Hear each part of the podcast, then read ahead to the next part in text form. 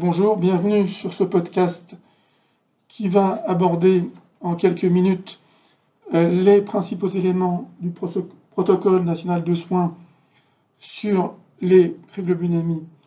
Je m'appelle Patrice Cacoub, je suis professeur de médecine interne à Sorbonne Université et à l'hôpital de la Pitié-Salpêtrière à Paris. J'ai eu la chance de coordonner ce P N D S avec de nombreux collègues parisiens et provinciaux.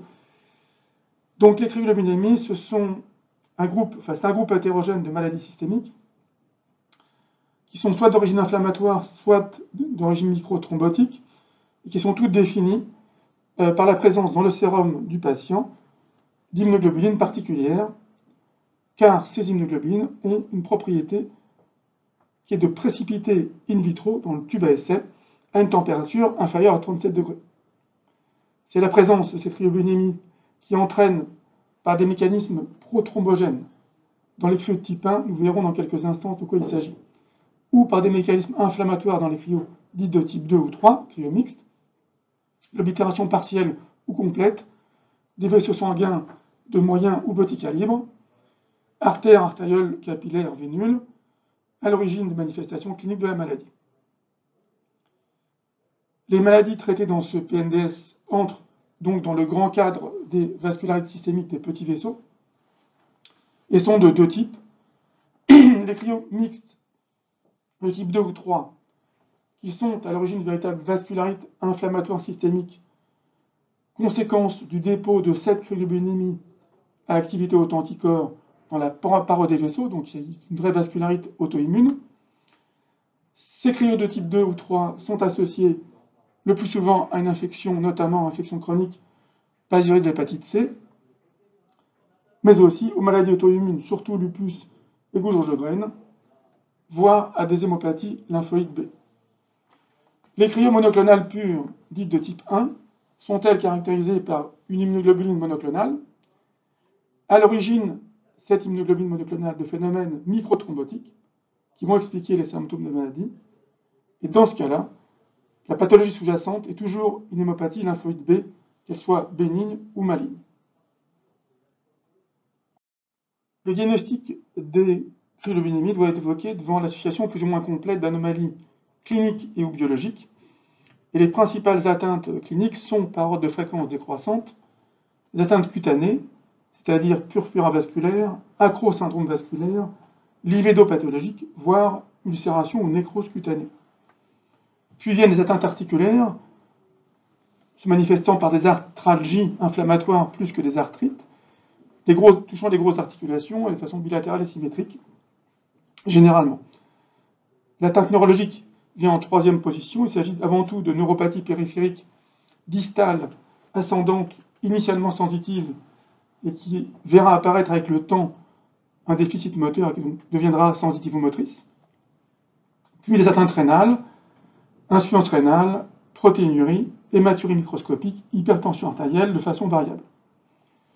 Dans des formes heureusement plus rares mais plus sévères, d'autres manifestations peuvent apparaître, notamment des vascularites digestives, des atteintes cardiaques avec des vrais coronarites inflammatoires, des atteintes neurologiques centrales, voire pulmonaires. Cette maladie évolue par poussée, avec des rémissions qui encadrent les poussées, et lors des poussées, il y a volontiers des signes généraux non spécifiques tels que fatigue intense, fièvre modérée, voire amaigrissement. Des anomalies biologiques non spécifiques, mais qui dans un contexte de vascularite doivent faire évoquer le diagnostic, sont la présence d'une immunoglobuline monoclonale, la présence d'un facteur rhumatoïde ou d'une fraction C quatre du complément A B C. L'affirmation du diagnostic passe par la mise en évidence de la présence dans le sérum des patients de la cryoglobulinémie et de son typage immunologique. Ces éléments sont très importants car il y a des éléments préanalytiques et analytiques qui sont cruciaux pour mettre en évidence cette cryoglobulinémie et la typer au mieux, le typage immunologique permettant de guider l'enquête étiologique. Ces éléments préanalytiques sont notamment le maintien du tube euh, avant l'arrivée au laboratoire à une température de trente-sept degrés, puis au laboratoire, effectivement, de laisser pendant euh, quelques jours afin que le dépôt d'acrylobénémie au fond du tube A S S soit bien repéré. Tous ces éléments justifient euh, la présence dans la prise en charge du patient d'un laboratoire spécialisé à ce type de recherche. De la même façon, il est important, du fait de la multiplicité des atteintes et de leur caractère très varié, que de nombreux spécialistes d'organes soient impliqués, souvent avec la coordination d'un euh, médecin euh, faisant partie des centres de référence ou des centres de compétences maladies rares qui sont habitués à prendre en charge ce type de vascularite systémique. La gravité potentielle des atteintes viscérales justifie leur recherche systématique dès le début de la prise en charge, interrogatoire ciblé, examen clinique complet et aussi exploration complémentaire qui vont être dirigées en fonction du type d'atteinte rénale, neurologique, voire cardiaque ou pulmonaire. Tous ces éléments vont permettre d'apprécier la gravité de la maladie et de guider la stratégie thérapeutique ultérieure. Dans cette prise en charge, outre l'importance des médecins de centre de référence et des spécialistes d'organes, le médecin gériste a tout son rôle dans la détection des premiers signes évocateurs de la maladie, dans la prise en charge euh, de la stratégie thérapeutique et l'accompagnement du patient. La prise en charge euh, thérapeutique est donc multidisciplinaire et va intégrer plusieurs paramètres dans les choix qui seront faits par les experts. Le type de l'acrylobénémie, je vous ai dit type un monoclonal pur, type deux mixte, euh, type deux ou type trois mixte. Pourquoi ce, ce type est très important? Parce que le type guide la, la, la recherche étiologique. Et je vous l'ai dit, dans les cryo monoclonal pur, il s'agit toujours d'une myopathie lymphoïde B, qu'elle soit bénigne de type M G U S ou maligne de type euh, lymphoprolifération maligne, lymphome, Waldenström et, et autres maladies B. Le, ça, c'est un cadre très précis qui est fait de type un. Dans les cryo de type deux, le spectre est plus variable, puisque on a déjà parlé de l'infection, notamment par le virus de l'hépatite C, mais aussi des maladies auto-immunes, Gougerot-Sjögren ou lupus, voire des hémopathies lymphoïdes B. Et donc, si je reviens aux stratégies thérapeutiques, dans les cryo monoclonal pur de type un, les stratégies vont utiliser de façon variable des combinaisons associant corticoïdes, traitements immunosuppresseurs, échanges plasmatiques, voire une vraie chimiothérapie. Dans les cryo mixtes, la stratégie est un petit peu différente. En cas d'infection par virus d'hépatite C, les traitements antiviraux à action directe sont maintenant disponibles, très efficaces puisqu'ils amènent à une guérison virologique dans quatre-vingt-quinze à cent pour cent des cas. Et en fonction de la sévérité de la maladie cryolobénémique, soit on s'en tiendra à un traitement antiviral seul, soit on l'associera, ce traitement antiviral, à des échanges plasmatiques, des immunomodulateurs, des immunosuppresseurs. L'utilisation de corticoïdes dans ce contexte de cryo mixte lié au virus C est très rare. Dans les cryo mixtes non liés au virus d'hépatite C, donc les non virales, le traitement est généralement adapté à la pathologie causale, notamment lupus ou Gougerot-Sjögren, et utilise volontiers des échanges plasmatiques ou des médicaments anti-B, notamment Rituximab euh, euh, ou autres euh, biothérapies anti-B.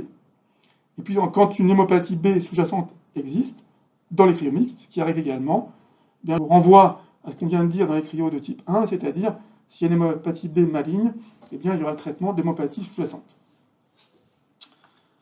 Euh, le suivi des cryolobénémies mixtes ou de type un euh, est par définition multidisciplinaire, intégrant le médecin traitant, les spécialistes d'organes et le coordonnateur du centre de référence.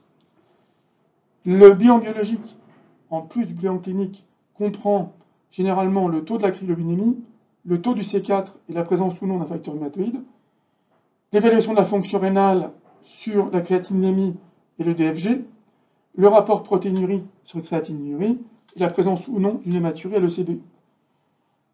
On suit également le pic monoclonal sur l'électrophorèse des protéines sériques avec la mesure de l'immunoglobuline monoclonale sur un sérum au mieux maintenu à trente-sept degrés.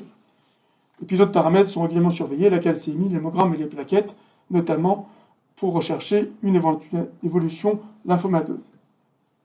La fréquence du suivi dépend de la sévérité de la cryoglobulémie. Dans les formes graves, les patients sont revus de façon mensuelle, euh, puis on espace, lorsque la rémission est obtenue, un suivi tous les trois mois, voire tous les six mois. Dans les formes plus quiescentes, une consultation annuelle peut suffire. Enfin, pour finir, quelques éléments concernant la cryoglobulémie de l'enfant. Dans ce cas, il s'agit uniquement de cryo de type deux ou trois, donc des cryos mixtes. Le cadre pathologique, dans deux tiers des cas, il s'agit de formes primitives, donc sans pathologie sous-jacente authentifiable. Dans le tiers des cas où il y a une cause authentifiable, il s'agit de maladies virales, Epstein-Barr virus, Parvovirus B dix-neuf, virus de l'hépatite V, voire plus rarement de maladies auto-immunes, lupus ou sclérodermie.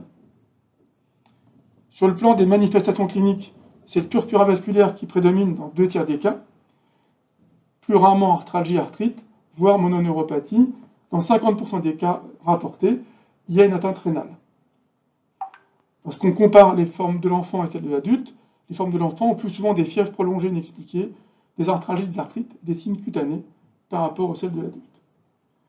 Pas de grande originalité concernant la prise en charge thérapeutique, puisque le traitement des formes de l'enfant suit dans les grandes lignes le traitement des cryos mixtes non infectieuses de l'adulte, c'est-à-dire immunosuppresseurs conventionnels ou biothérapie anti-cellule B.